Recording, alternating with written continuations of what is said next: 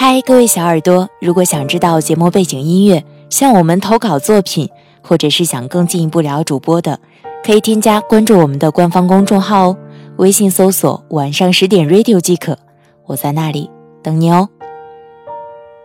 我是今晚的主播夏雨嫣，想收听我的更多声音内容，可以通过下载喜马拉雅手机客户端搜索夏雨嫣找到我。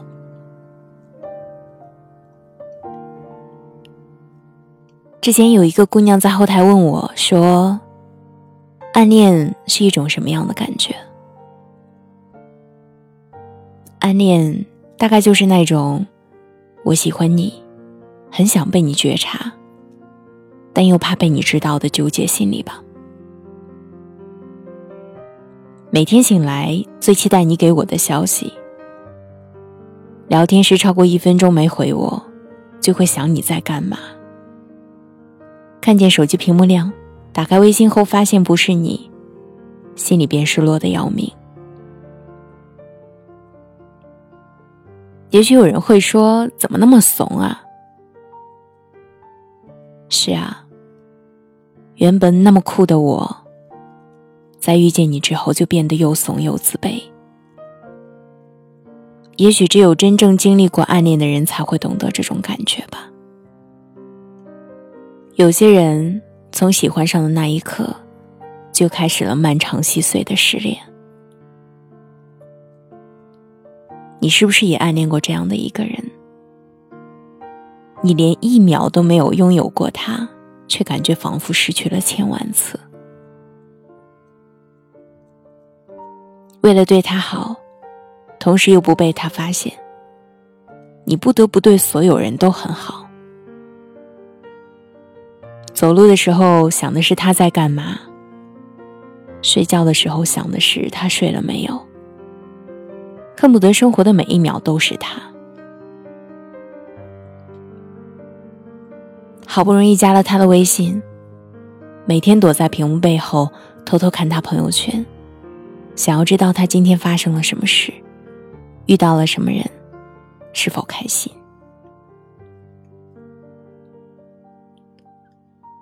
你就像个贼，翻遍他的朋友圈，每条动态都小心翼翼地查看。你知道他的很多事，却不敢主动跟他开口说一句话。你从未正眼跟他对视过，但余光里全是他。上高中的时候，我也暗恋过班上的一个男生，他的头发干净利落，喜欢穿白衬衣和牛仔裤，看上去很阳光，却是学校里出了名的坏学生。老师为了管教他，把他安排在靠近讲台的座位，于是我们就成了前后桌。我跟周围的男生关系都很好，可唯独跟他没有什么交集。我对他唯一最清楚的就是他不停地谈恋爱，然后一次又一次的失恋。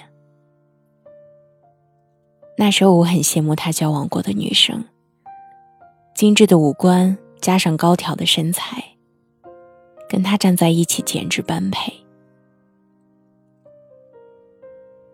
高考结束后，大家回学校领毕业证书，他站在我前面收拾东西，我看着这个背影，心想，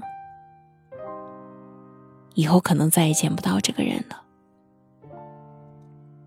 喜欢了2年，也终于要结束了。毕业之后，我们就真的再没见过面，直到不久前从同学的口中得知他结婚的消息。其实那会儿班上很多人都知道我喜欢他，可是唯独他不知道。他不知道他桌上的早餐奶是我放的，他不知道他没有写完的作业是我帮他补的，他更不会知道每晚我都习惯性的在微博留下喜欢他的消息。对任何事都3分钟热度的我，竟然会默默喜欢了一个人那么久。可惜的是，喜欢的人最后竟不知道我曾经喜欢过他。有人说暗恋是一种很痛苦的事情，有时候你会心酸，心酸自己跟他每说一句话都要小心翼翼，心酸自己在他心中的地位总是比不上那些跟他亲昵的女生，心酸自己的卑微，对话框上输入我喜欢你，然后逐字删掉。但我不这么认为，我觉得这是世界上最幸福的一件事，因为它一个简简单单的嗨，就能够让你一整天都精力充沛。只要能留在对方身边，亲身感受他的一切，回忆的长廊上全都铺满了幸福。我暗恋你，但没有告诉你，不是因为我胆子小，而是害怕我说出喜欢你之后，你会扭头跑掉。所以呢，我更喜欢一个人躲在看到你的角落里偷偷想着你，每天看你一眼，为你做几件小事，这样就足够了。在知乎上看到一个问题，世界上有没有理性的暗恋？底下点赞最高的评论是，哪有什么理性的暗恋呢？理性的暗恋就是早表白早结婚，没结果趁早断。但是出于暗恋的人都是很难做到绝对理智的，他们未尝不是没有考量过利弊，但最后又都选择了弊。八月长安讲过这样的一句话，其实所谓的暗恋不过是我的骄傲无可救药。可是无可救药的人最终也要屈服于现实呀，不属于自己的就要人命。毕竟人这一辈子不能徘徊在一段回不去的感情里。那些曾经偷偷喜欢过的人，或许以后还有机会相遇，但愿我们都能释怀地对对方说一句好久不见。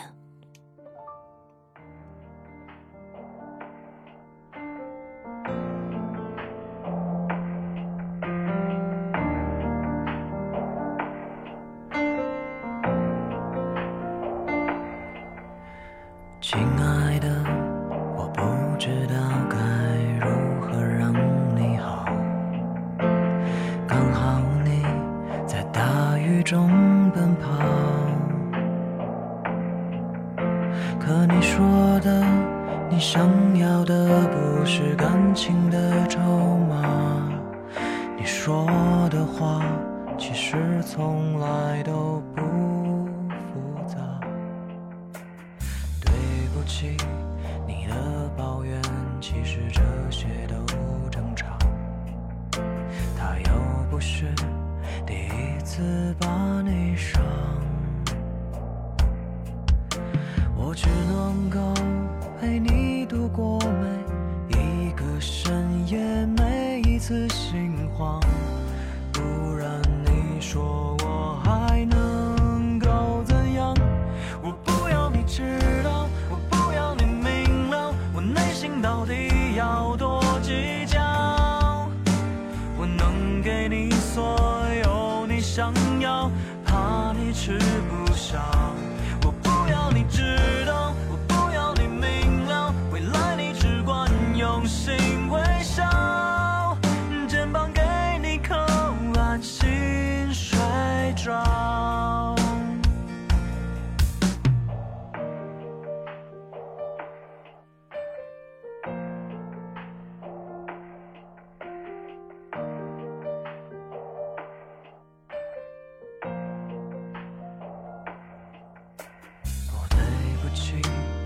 你的抱怨其实这些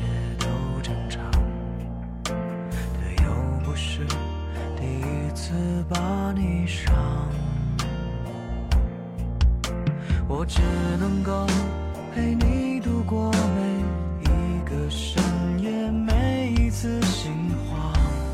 不然你说我还能够怎样？我不要你知道，我不要你明了，我内心到底要多计较？我能给你所有你想要，怕你吃不消。